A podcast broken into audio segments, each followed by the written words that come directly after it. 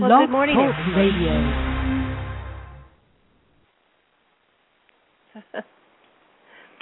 well, just a moment. Taz, can you hear me?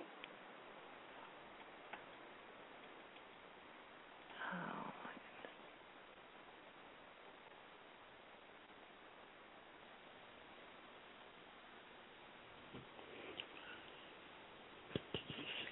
We had a problem, so the radio show's just going to start now.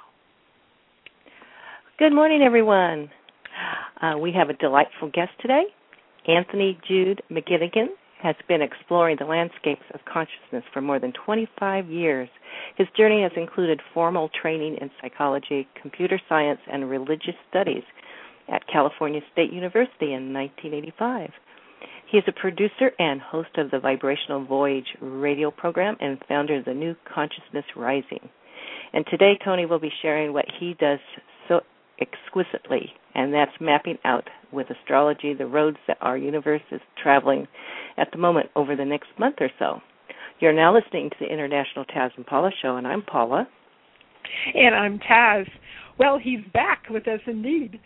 Tony's organic path of discovery has included experiences as diverse as the Mayan solar initiation, remote viewer training, studies in cosmology and astrology, various forms of shamanic practice, and more than 30 years of meditation and contemplative practices.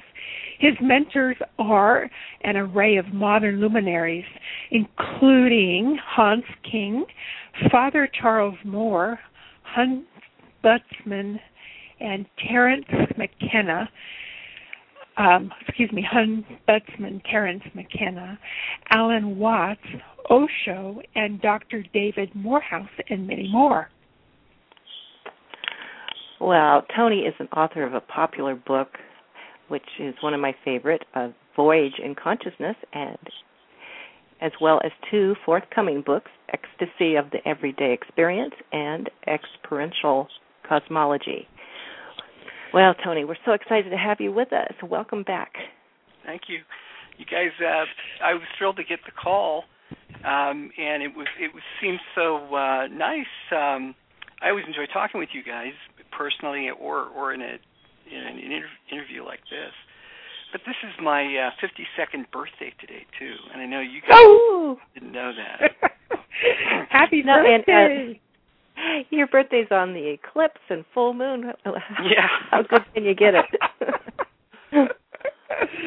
Yeah. Oh my God. So it's it's very fortunately timed, um, and so I want to thank you and the universe for moving this way together with all of us and with me. I feel blessed. Thank you. Mm. Even Well, though we it's hard some- getting through. Persistence pays off. It's necessary. yes, yes.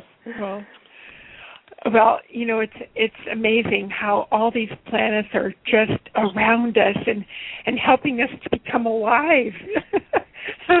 Becoming, you know, changing that unconsciousness to consciousness, and uh it's pretty amazing what we're all going forward on. And wow, to have you in our uh, in our pocket delivering today, this is going to be so good, Tony. well, thanks. I'm, I'm glad uh, that, that you felt that way, and I, I think it's um, wonderful adventure that we're on together here today. So I, I think I would preface it by saying we're really just doing something resonant with what we're all doing. You know, we're, we're doing a little bit of a discussion and a commentary right now, but the amazing thing of the place that we are now in our experience together in consciousness, we actually you know uh, are existing in something together. Well, we're we're in the midst of a great process. We're not just spectators here. We're directly involved in what's going on. So it's fascinating because now when we reflect on these things and we begin to talk about them, these aren't just theories. These this stuff's happening. It's going on right now, and so uh, it's exciting to have the uh, the moment and the opportunity to kind of reflect on some of these things together. Well, the I think it's pretty powerful to have the eclipse and full moon, you know, right at the same time. You know, Yeah. right now as we speak. It happened at noon, right? Yes, it's happening right now. I think the uh, the uh, I'm thinking the exact time for the uh, eclipse, like the the exact opposition of the sun and the moon, which is the like the midpoint of of the eclipse. Of course, it can occur. It's a uh, I was going to say if it's a solar eclipse, it moves across the face of the Earth, so the local time varies greatly. Um, but at the exact moment when the moon and the sun are opposite, that's the exact time of the the uh, full moon, and I believe that's about 1 p.m. Pacific daylight time today. So um, um, during our our you know our adventure, our discussion today, that uh, it's it's actually happening, and now, matter of fact, we're just starting here at 12:30. So at the very midpoint of our discussion, at 1 p.m. local, um, the, we will have the exact central balance point of the full moon. Hmm. so I guess Spirit wanted us to do it this way. yeah. Yeah. Like so this is uh, this is this a Taurus Scorpio, Scorpio uh, eclipse and and if it is, then what does this really mean? I mean, what are we stabilizing here? What are we digging deep into? Now, here's something that's absolutely fascinating that we can start with. The uh, formation for this, um, mm-hmm. the moon and Scorpio are together. And so, say that we were in a part of the world on the other side of the planet, like India, and we looked up in the sky right now, we would see the bright full moon right next to the planet Saturn and we we would see them in the midst of the constellation um, Libra. But Libra, if you look if you look at it, when Scorpio is fully up, so if we were far south, like in India, we'd be able to see Scorpio fully up at this time. And it appears where the position of the moon and Saturn are together that they're at the tip of the claws of the scorpion. Because you see the scorpion in his tail coming around, or her tail. And you see Libra actually would be in a position to form the claws of the scorpion. And so the moon and Saturn are together there visually right now hmm. at that spot as the exact moment of the uh, of the and it's also a partial lunar eclipse. So wherever you would be observing that like in India, you would be able to see the shadow of the earth partially across the moon and the moon and Saturn together at the at the tip of the scorpion's claws. Hmm. Oh, Pretty amazing. I mean, just the visual part of it. So maybe it's all the the scorpion is the one who really digs deep into stuff and it's like the moon the moon is giving the light maybe to see what we're digging for. nice, yeah. Well, I, I I love that you that you touching on that how it resonates for you, and that's something. This is so so encouraging to me that you know we can all do this. We're all learning this language. There's a there's another language, and you could say the way I kind of reflect on it poetically is the language of the sky. You Mm. just expressed it. You just gave us a phrase in the language of the sky, and I feel that that is something that's happening right now for everybody. Now, not everybody is interested in it or paying attention to it, but I think this kind of thing, this flourishing of the depth of our experience, is coming up over and over again in all sorts of places. You can see it artistically. Uh, just went good example. Just went to see that um, movie, the remake uh, about the Wizard of Oz, mhm. the Great and Powerful Oz, or something like that. It was marvelous and it was brilliant, and it really reflected uh, a sensitivity and a, an awareness of other states of consciousness. That's what the movie kind of uh, plays with and, and reveals. Or maybe it, it, it strikes really, really similar in, in um, like with the afterlife to me. And, and I won't say a lot about it because it's a marvelous movie, and I hope a lot of people go, do go see it. But that is an example. That's happening right now. That's part of our experience, part of our expression. So I'm observing that this is going on all over the place, and where I get the most joy and immediate, um, um, um, uh, you know, it's just thrilling for me. Where, where when my attention goes to the sky, I have joyful experiences, even ecstatic experiences. Sometimes just from watching the sky, and so I'm, you know, and I'm saying that's happening more now. I'm seeing more of it more that that depth, that richness is erupting. We have a lot of challenges, but we also have amazing things that are happening right now. Stunning. It might just be me, but I I went out and looked at the stars last night, and they just seem so much brighter and clearer. It Oh. could just be my observation, but it just seems the sky just seems like it's turned the switch on even brighter. Well, and your attentiveness is is magnifying it then too. I mean, you're out there seeing it, but you're feeling the the you know more of the energy of it. You're you're you're out there to really kind of behold it. And I feel what I observe is that things come alive when that happens. You know, the uh, the scientists. It's amazing what they were discovering about experimentation at the subatomic level. When was this? 80, 90 years ago, somewhere in there. And they discovered that the observation of these tiny little interactions, these particle interactions, changed with observations. It was, I still don't really understand that much about quantum physics, but I remember that this was an this was an experiment where they saw consistently an experimental effect when the observer was paying attention. And so it's like, oh, okay, that's pretty interesting, weird, but so what? Well, now it's starting to become more apparent. Observation at all levels, not just in tightly controlled scientific environments, but observation, attentiveness, has a synergistic effect. And we are actually now in the process of discovering what that synergistic effect is. And when we do things like observing something beautiful or doing something creative that really resonates from deep inside us, that's what we're doing. It's like there's a wave moving in experience and consciousness. And we touch it, we are touched by it, we tap into it, we resonate with it, and we magnify it when we do these things, whether it's observing something beautiful and just appreciating it, or or doing something ourselves um, that resonates with it. Now we were talking about Scorpio. Just isn't Scorpio have uh, hidden secrets or? Yeah. Yeah. Absolutely, absolutely. And Pluto rules the sign of Scorpio, so you're right.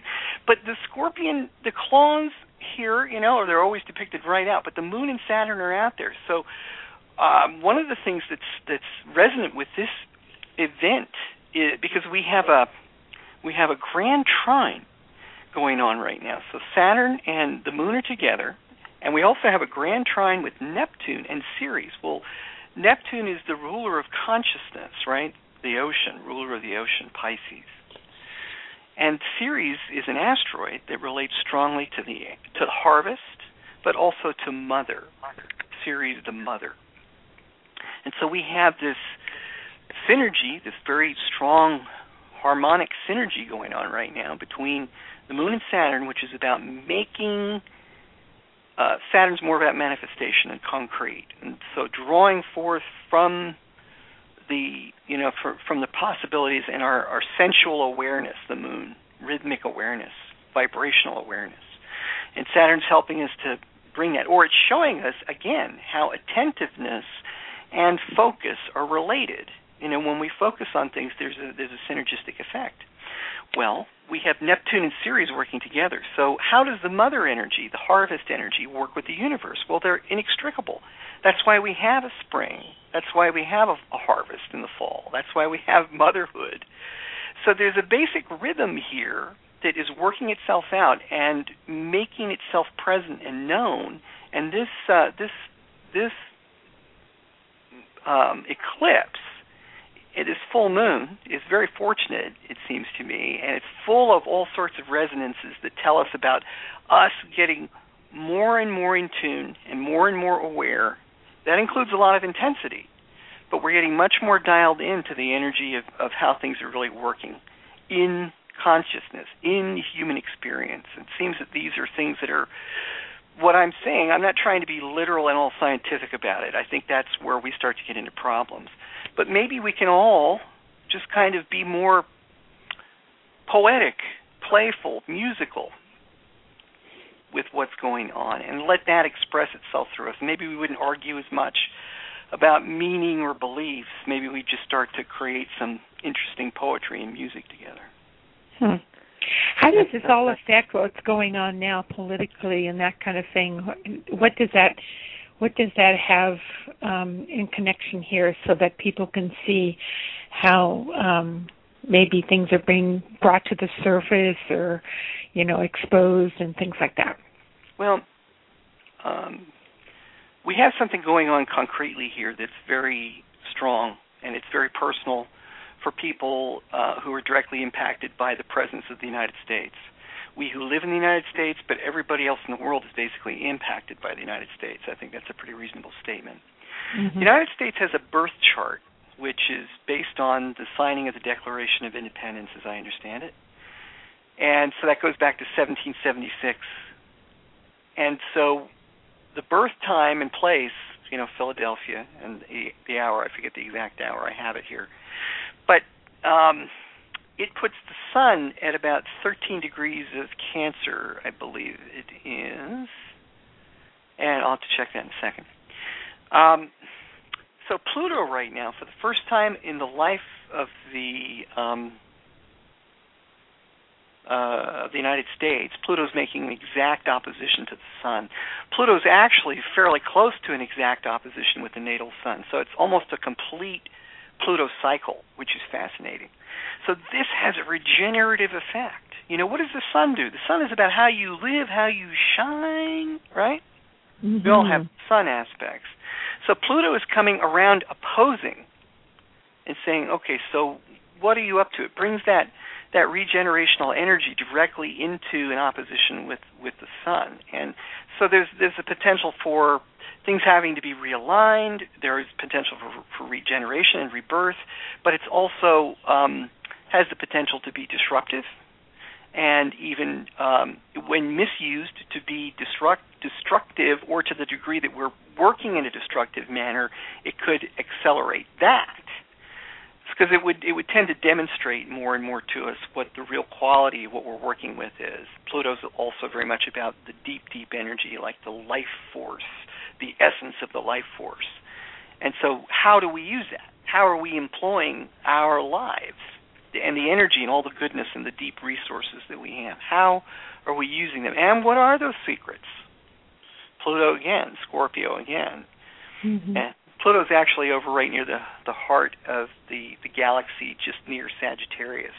So it's a little past. It was flying through Scorpio in in the preceding years. You know, probably when was it in the uh, 80s and 90s? Pluto was going through that part of the sky. Hmm. So yeah, it's it to me it's it's fascinating. Now, what that says to me is that there's a regeneration process that's underway here for the whole world, and it's manifest with that. So it, it definitely resonates with change, deep change, regeneration, secrets being told, and uh, it's about. It could be about the misuse of power, but that's what it already is. So maybe that's it's just showing us more clearly what that is. But maybe it's also showing us something about how that power can be regenerated, rebirthed, recreated, redirected. I think that's absolutely alive in what's going on here right now. That's also being shown to us. So is you know the what, sun moving up... into Taurus? I'm sorry. I'm is it, sorry. Is the sun moving into Taurus? Then um, it's you know it's physically it's, yeah. Um, I should I should look directly at it here. Yeah, well, it's in the sign Taurus, but that's a calculation that's made according to the positions of the equinoxes.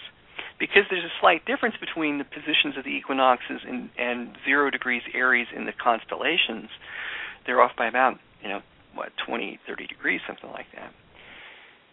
Um, because of that, when the sun is in Taurus, it's actually in, under Aries, beneath the Ram right now. So we have that too. We have this thing going on where we're actually now recognizing the similarities and differences between the actual positions of the stars. That's, I get I get really excited about normal zodiac uh, with the tropical astrology because it's a good mm-hmm. story. It's an interesting story and it's valid. But there's a very very interesting story also going on with just with the sidereal astronomy. You know, what is the actual position of things? What are they doing? What are they what are they telling us? And like that that whole thing right now with the scorpion holding the full moon and Saturn in its claws. I I just think that's a it's, it's the it's the universe showing it, painting us a picture, yeah, a living yeah. picture. Yeah. You know, when you were talking you're- about Pluto, when you were talking about Pluto, I'm going to back up a step, um, and you said secrets are coming. What came to my mind was there's a lot of inventions that have been uh, put under the rug or uh, hidden, and I think uh, a lot of these things might be coming out now. Yes, absolutely. Well, and Pluto right now is making a square. Um, this is part of the big Pluto Uranus cycle. And usually I know these numbers really well. I, it's somewhere around 135 years, I believe, Pluto and Uranus. They were conjunct in 1965, 60, 65, 66, I think it is 67, you know, and, and they were very close to each other for, you know, 10 years on either side of that time frame. Well, now they're 90 degrees apart. So Uranus has spread itself farther around the circle, but because Pluto was moving in the fast part of its orbit, it kept pace with with uh, Uranus. Pluto and Uranus stayed relatively close together, so it took 90 years out of a 135 year cycle to make the first 90 degree angle in the circle. So we are right so- now there. That's where we are right now. When we're talking about Uranus, we're talking about unexpected circumstances yeah. and and things that happen. And Pluto's like the atomic energy uh, explosion. Um, Yes, you that's know, that one kind of way thing. that it, it that it resonates. It, another way that it resonates is like the Keshe Foundation um, revelations that are becoming more recognized now about what they're talking about with plasma uh, reactions and magnetic uh, technology. Um, those things would also resonate very deeply with Pluto and Uranus, uh, both in terms of power generation, the discovery, uh, uh, something that is favorable towards peace, um, but primarily because it's favorable towards the people. Uranus, especially in Aries, would be about great realizations and discovery for the people, because Uranus is really about what we do together, what we create hmm. together. It's a complement to the sun, how we shine. Well, how we shine together, what we do together is Uranus. So there's a struggle in that energy with Pluto and Uranus.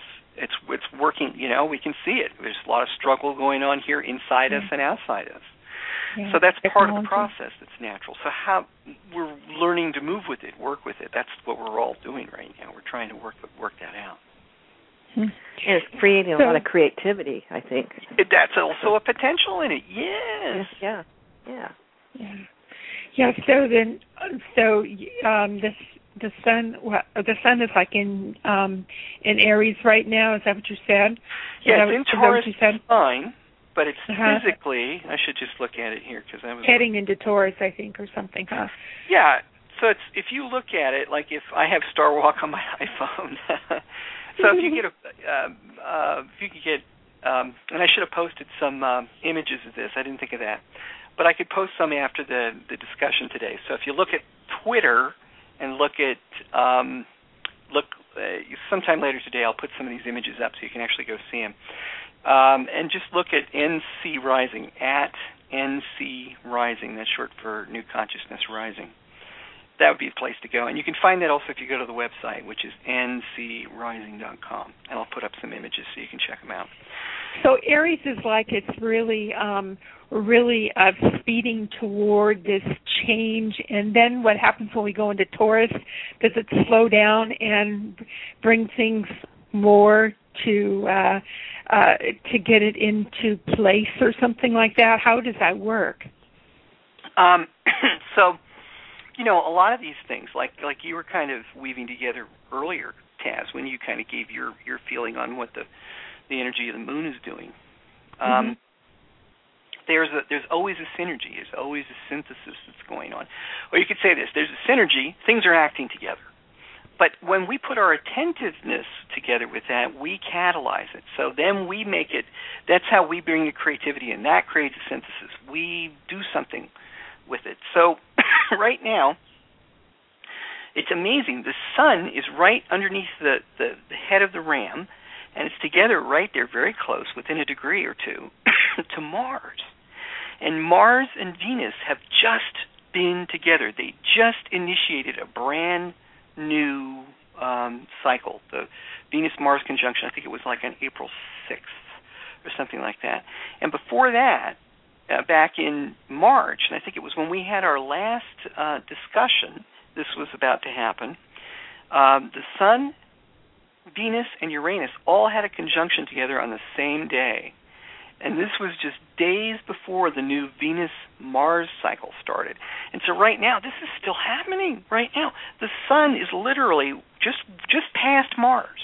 It's just one degree behind Mars, and Venus has actually just passed the Sun. So right now, the Sun will move out past Mars, farther and farther from Mars, and Venus will spread out from the Sun. It's kind of like they were all mostly together, and now they're going to spread apart. And so we're actually seeing that. It looks frozen in time to us, but it's actually, you know, that's what's happening right now in the in the movement of our universe. And it's, I love stuff like that because it kind of paints a picture in your mm-hmm. mind and with the tools that we have now you can actually observe this. So that's that's even more interesting when you actually see it visually and kind of play around with it. Well it's like uh, the masculine and feminine are cooperating with each other. I mean it's like yes. Yes. Yeah. What else does it what else does it tell you? Anything else you get? Any other impressions? Venus and venus uranus and the sun it's like a dance. Yeah. Nice. Um, and what what about Taz? What do you get? Well, I think it just it, it's uh, working together, and it's and you feel the the um, you see the cohesiveness of of people really wanting to work together. I think I like, it. Yeah. Yeah.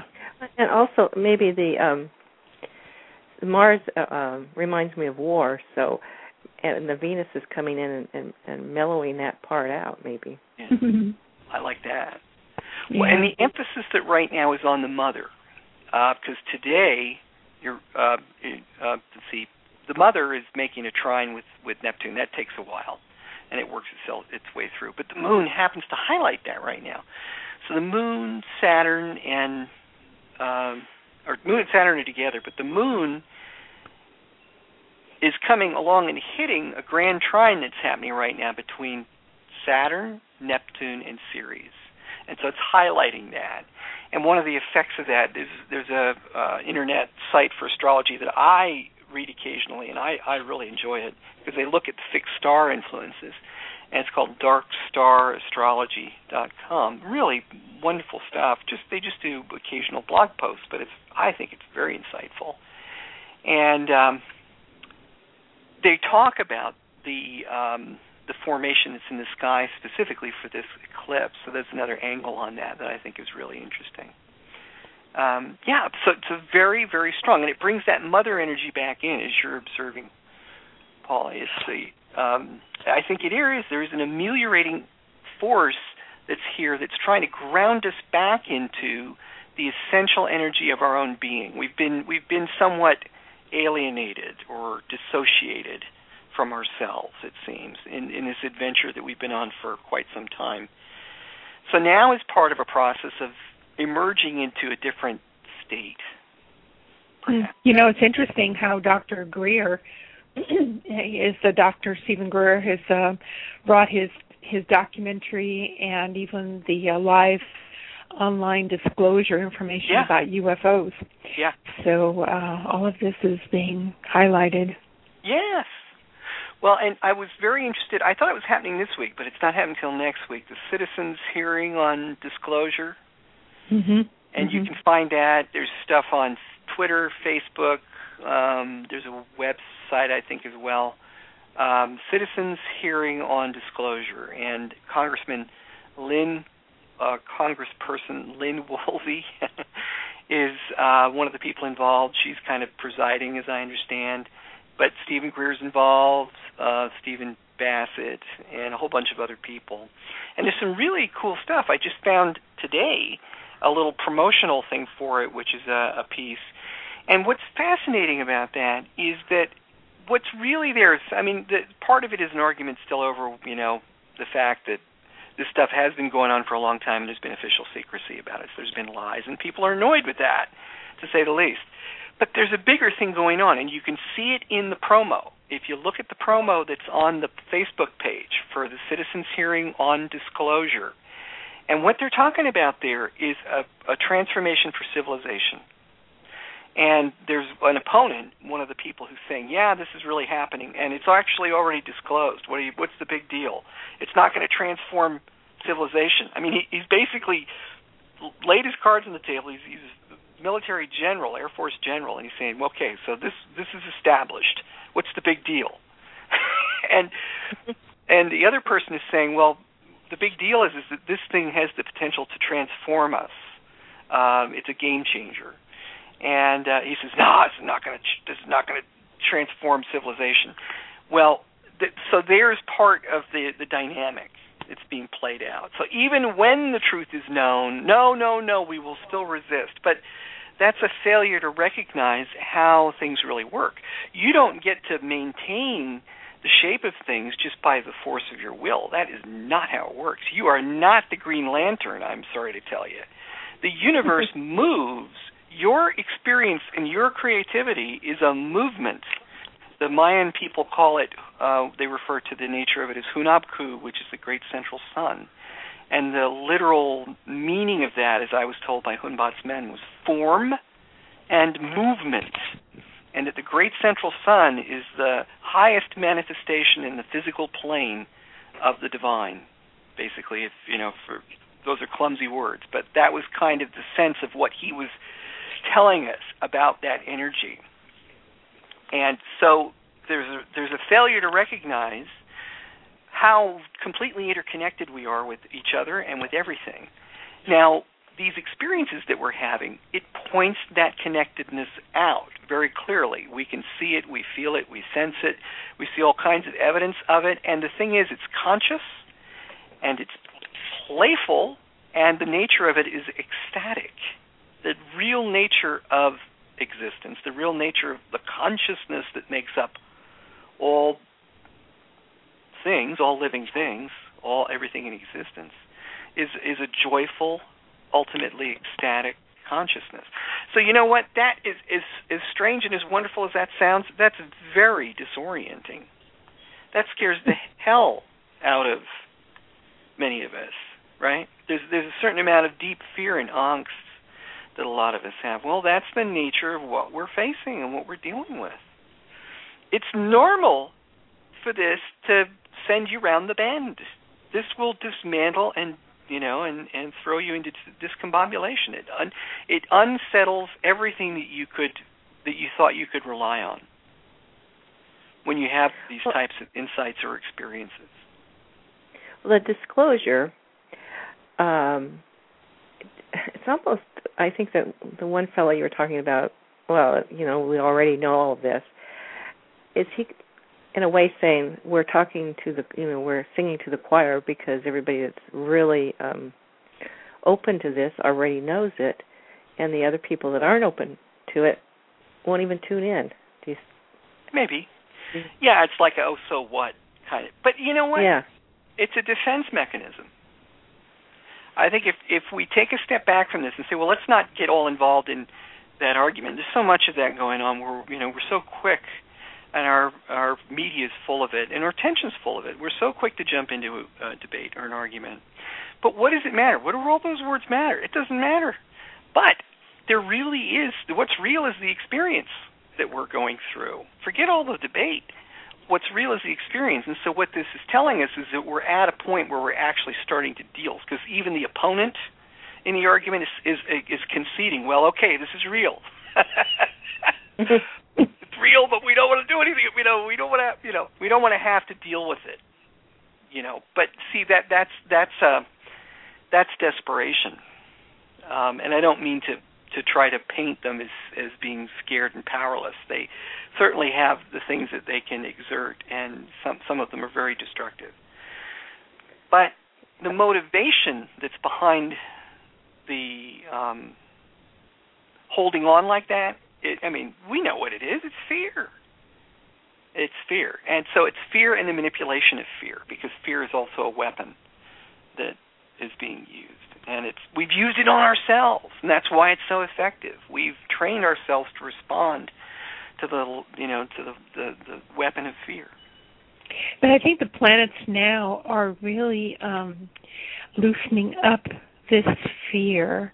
You know, um I I, I think you know it looks like and it feels like they're playing in our in our corner to help everything and people not be so fearful um and it's just giving people a a, a new breath to breathe and going hey this could be pretty interesting or could be exciting or yes you know yes it, yeah surviving in a different mode beside in the fear mode yes and um uh, making things more simplistic, getting down to basics, you know, and um, and how can we move it forward, you know? Yeah. Well, and it's it, almost it, like what you, what you were talking about. What you notice becomes like when I looked at the stars and they came, became brighter. It's what we put our focus on comes yeah. alive. Yes, because that's a natural.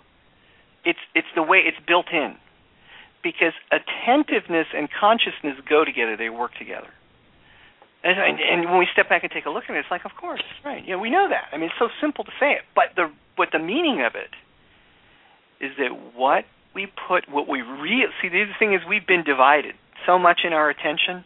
Our attentiveness has mostly been focused on all of our thinking. Well, that's the that's one of the the factors in this. You have to get your mind decoupled from all of that thinking activity and what's really there in your mind is something incredibly energetic and powerful. But it functions mostly through attentiveness. Attentiveness is the, is like the the direct power of consciousness. You know, it's what we can use to you know to really find an answer to something, or to, that's how we love. Uh, we're not thinking about doing something loving. We're behaving. We're doing it, and our our life force and our energy and our heart are involved. They're focused. We're not, you know, if there's a procedure we need to calculate or execute, we do that, but we're focused. We're there. You know, the thinking is secondary. What we're we're focused on is there. Well, that's I think also kind of what we're what we're learning to work with here. We're we're um, uh, we're getting out of the mode where we rely so much and we focus so much all the time on what we're thinking, and we're starting to realize we have a much deeper capacity, and that the focus of that, the focus of attentiveness, is absolutely transformational, and we have it. Each of us has it, but we don't use it. It's like having a, it's like having a, a tool, a microscope, or a telescope that's completely out of focus. So sitting right there. You could use it anytime you want it. You need it. Find the deepest answers. See the greatest depth. See the farthest truth. Well, but it's not. The tool's not being utilized if it's not being focused. So we rely so much on these instruments around us, like the way that we watch the sun. Like we got to talk about solar flares a little bit before we get done. So we're we're watching. We have all this scientific instrumentation watching. And what spoke to me this morning, as I'm sitting here, kind of getting prepared for our discussion, is that we need to pay attention to that. And I'm I pay attention to it. But you know what? There's also it's not just what the outer instruments tell us there is an inner instrumentation that we have, which through that attentiveness connects us not just to the news about the sun, but to the sun itself. And this is something that's been borne out uh, in all kinds of hard, hard scientific research that living systems are interactive. There is a link between them, and uh, the experimentation that Cleve Backster did on you know like the secret life of plants, and there were there was these uh, interactions at a great distance, faster than the speed of light. They measured that the changes happened; they were instantaneous. They were faster than the speed of light, mm. and it registered the connectedness of different living systems, like insects and a tree. And you could monitor the electrical activity in either, and if you made a change in one, the other would register it and there's specific things that they were doing, and they got more and more sophisticated and refined. But we know it now. Attentiveness is an imp- impacts the living systems because they're connected through you know their their their existence, and also everything that exists is conscious. Consciousness and beingness are or two sides of the same the same thing. Well, anyway, so we're we're as we're going through this, and I forget exactly how we got onto it at the very beginning. There's a way that um, that we are interactive with our experience that we are discovering now more and more and more fully, and so it's taking us out of our usual patterns and pathways of relating to things. And so even this, I was kind of talking about the solar flares. This can take us out of the the the uh, the mode of being passive, you know, observer and even victim, into the role where we realize that our consciousness is active and it's working and it has an impact. So we can actually, through our awareness, resonate with the life and the energy of the sun. And I'm not saying we could, you know, change everything immediately, but there's an impact. There is there's an effect from the focus of attentiveness. And so I, I kind of wanted to point that out because we have stories about what's coming up with solar flares. Well, no matter what happens with it, it's also an opportunity for us to expand and experience and explore more and more of how these living systems are connected, including us, including the sun, including the earth. And so what I, you're saying is that's up. we could we could we could actually slow down the sol- solar flares. We have the ability to do that. This was connecting with the sun. Well, uh, this is what seems obvious to me. We are already interactive with the sun. Period. And that that there's nobody there's there's no scientist who would stand up and disagree with that or debate that. Nobody. So then the question becomes, well, how might we interact? How might we also because you know if the sun has a big massive solar flare that definitely impacts us. That's an inter- interaction. But isn't there likely also some type of of a reaction the other way, a feedback the other way? And that's what we're discovering right now. I think that there's evidence for it. There's certainly some scientific evidence along those lines, but what we're finding now is our own scientific evidence using our own inner instrumentation.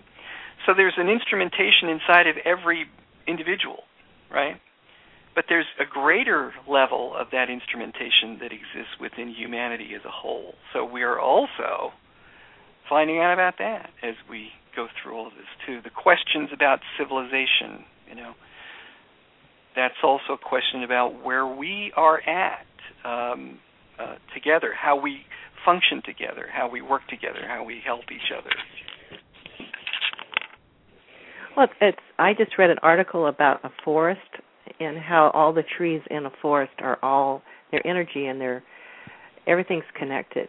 So Yeah. if you uh, take down one tree, the whole forest feels it.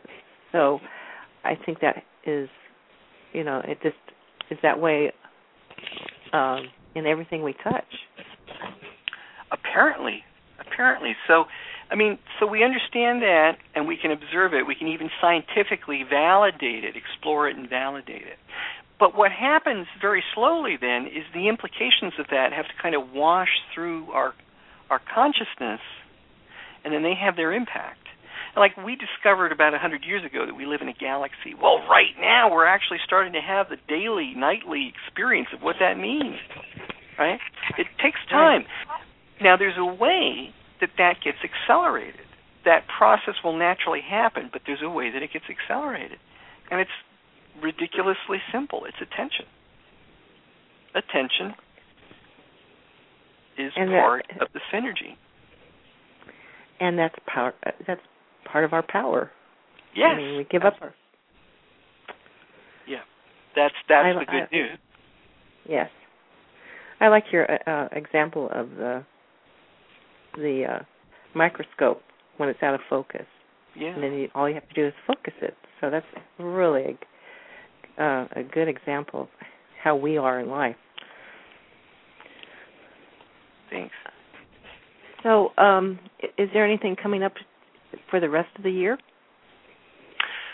Well, I think that this this thing with the solar flares is worth watching because that's a big, big unknown. I mean, Oh, I remember hearing, and it's funny because it's been a moving target. Because um, I remember hearing back in the mid, late part of the decade that they were expecting this solar cycle to be a big deal, and originally they were thinking that that might happen early, that it might happen more like around 2010 and uh, although I think there were some some flares in that time, it ended up being fairly calm. And then then they thought it would happen later. Well, now they're thinking.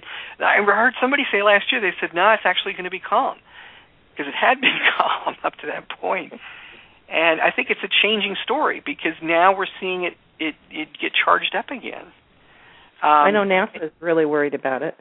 Yeah, well, I think that's reasonable. I mean, I've heard Michio Kaku stand up and almost scream that this is a this is an urgent situation that our power grid cannot handle um, a moderate to really big um, flare. That it, it's it's it would be absolutely catastrophic. So here we're faced with that. I mean, it, but the funny thing is, is that our ideas about things and how things actually move are two different things right? And that's the thing. We we frequently discover that our ideas, what we suppose, all our theories, are different. And the problem is that we've been overly reliant on both on theories and ideas and authoritarians, you know, people who write theories, um, and we haven't been recognizing enough what that is inside us, where where the authority is actually inside of ourselves. So I think that's very much at the forefront of what we're immersed in, what we're discovering right now.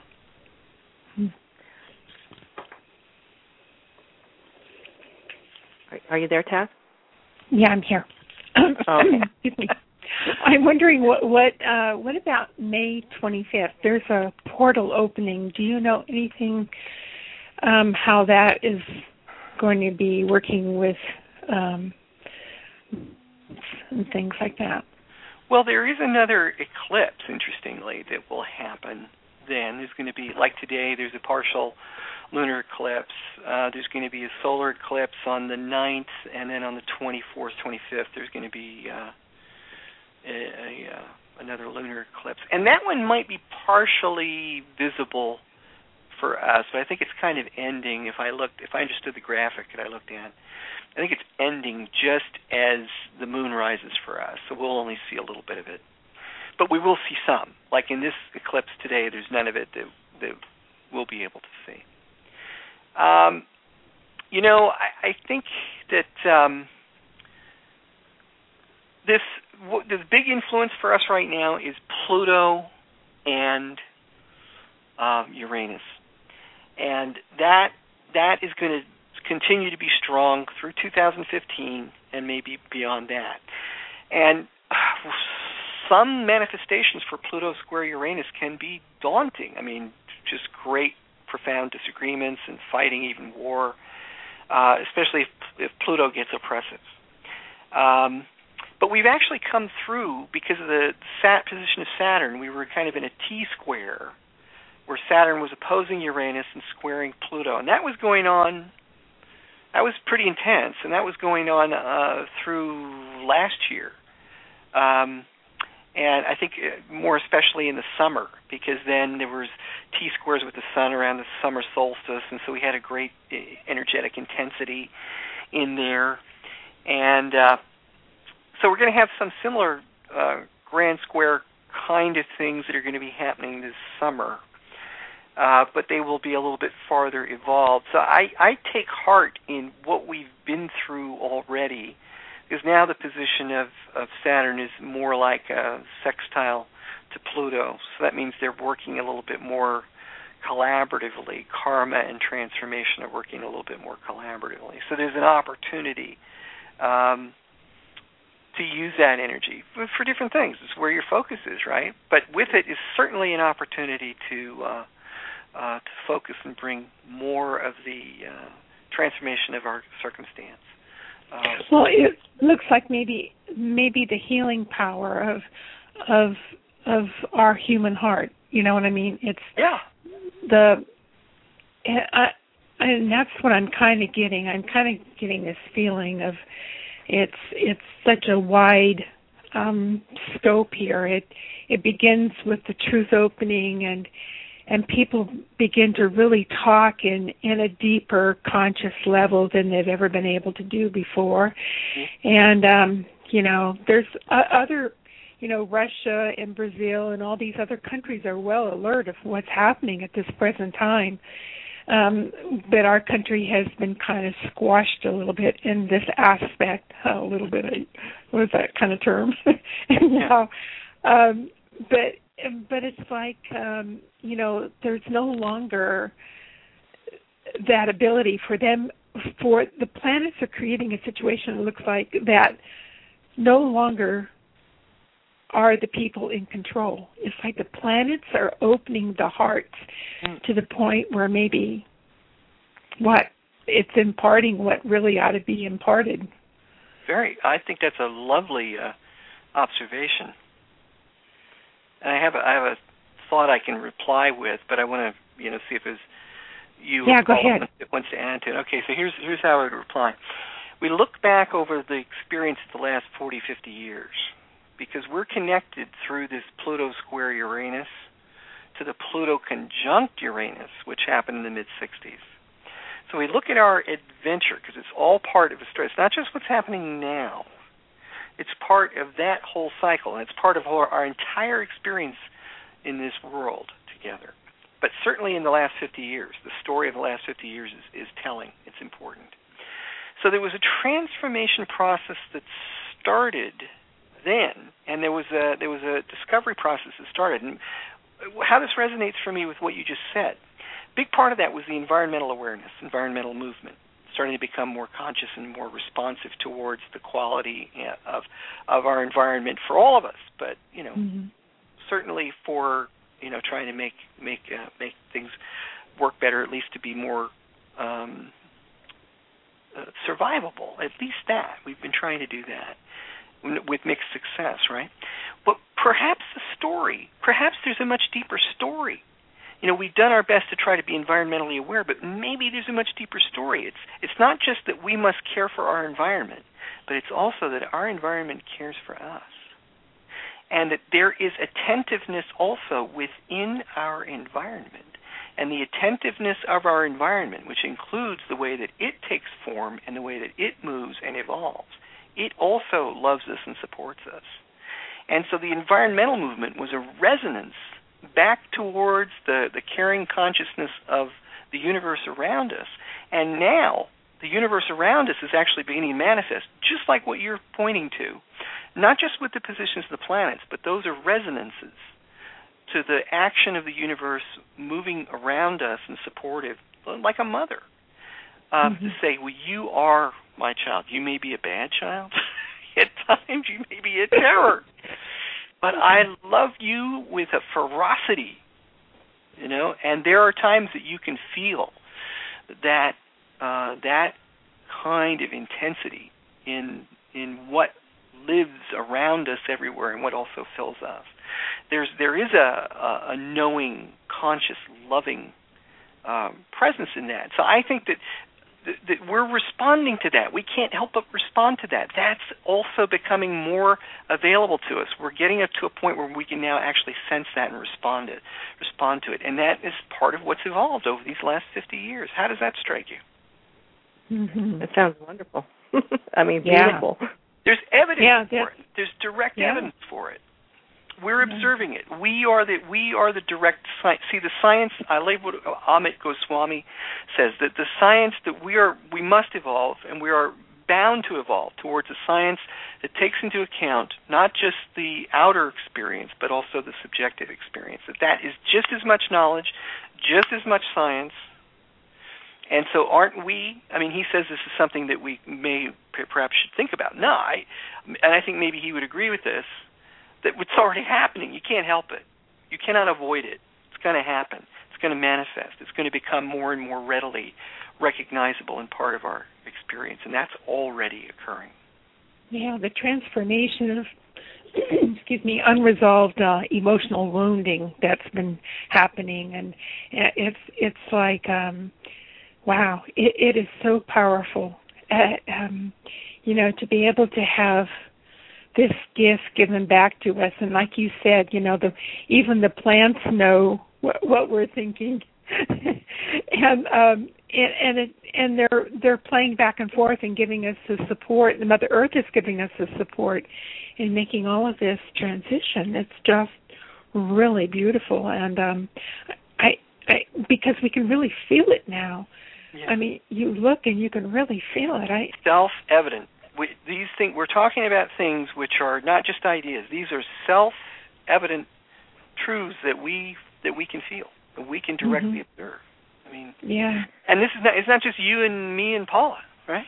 It's everybody. This is something so we're having again as we touched on at the beginning. This is a little bit of a resonance of poetry, a commentary on the on the the celestial weather for the moment. And this is something we're all bound together in in that beautiful divine rainstorm. It's it's pouring on us right now. It's rain in the soul. And Well, uh, could it be like the hundredth monkey theory too? I mean, the more of us that climb aboard, it's easier for the ones behind us to resonate with what's happening. Yeah, yeah. Synergy. Yeah. Syner- that's of the big lesson, isn't it? Synergy has an impact. I mean, attentiveness is synergistic. We don't even have to say anything. It's our internal sound within us that's just literally um, just begging for this to manifest. It's like we're ready, we're ready, give it to us. you know, it's it's this love upon our planet. Just you know, let it just blossom, let it just come full full blossom you know it's just really beautiful and uh like i i was going to say i don't think it's almost like we don't even have to say anything mother earth knows that this is where we're going and we're and we know that's where we're going too that's the funny part about it huh Yeah. There's there is it, there is something that's becoming recognizable in all sorts of places, and it's not anything that we have to believe in. Um, there's no belief required. Um, it's Yeah. the nature of, of of existence and experience, and it's a living thing, and it doesn't stay in one form. It transforms and moves and grows constant, constantly, and our attentiveness is a big factor in that. Well, we've held a dysfunctional focus, Uh, and the focus. There's another word for the focus of your consciousness. It's your state. There is a synergy that exists between circumstance and experience. And the key factor is your state. It's the way that you focus your attentiveness. And this is a main focus in the stuff that I've been exploring and learning about for these last few years. And that's what I'm trying to do now. Uh, like you guys helped me explore something today together. We kind of delved into something, and that's kind of it's connected and resonant with the things that I'm finding about how the, the the tools that are built into our consciousness are actually work. We have tools that are not yet used, and now we're exploring and learning how to do those. So I I appreciate that, and it's fun to say the least, and uh, it's fun to do it with you guys. I appreciate you inviting me. oh oh Yeah, you we went tickle our hearts little- we went a little bit deeper than we thought we were going to today, so that's great. yeah, that's wonderful. Tony, it just um thank you for helping us look at life in a different way and um you know, being more conscious of what we're experiencing throughout the day. And uh I, I think that that's you know, a real a real jewel that you always present to us each time you're with us and Thanks. thank you for doing that. Well, thank you guys for hanging in there and doing your show. It's I know it's a lot of work. It's a lot of love and devotion to do it. So I'm glad you're doing it, and I really appreciate you sharing that blessing with me and with Mhm. everybody who's listening. Also, thank you for sharing your experience, for tuning in and listening, and maybe sharing the uh, the links with other people who might also enjoy it. well, give out your uh, website one more time, and and maybe we'll uh, look at later this afternoon at some things you're going to put up. Yeah, I'll post a few things. Uh, go to ncrising.com, New Consciousness Rising, ncrising.com. And then uh, where I'm going to post this stuff is probably mostly on um, Twitter. And so right near the top of the page, you see you can you know connect on Twitter. Follow that link, where you can go directly to Twitter and put at NC Rising, and there's a, there's a um, uh, stream of things that I post on a somewhat sporadic basis. That's kind of like how I do, um, you know, periodic um, updates. Sometimes it's just a one word thing or just a few phrases that I'll put up or a photo about something that's going on and I'll make a comment or write a poem about it and it'll wind up there. Often it'll wind up there. Mm-hmm. Very Thank good. you. Yeah. Thank you guys. Yeah. Have a great day, Tony, and have a happy birthday. Celebrate well Thank you. for us. Thank you. and I got to get the link for this, you guys. Let me get the link from you as soon as you, that's available, okay? Okay. Okay. We will. No thanks. Thanks, thanks so much. I look forward to talking Uh-huh. again soon. Well, that certainly will happen. bye bye. Bye-bye. Goodbye.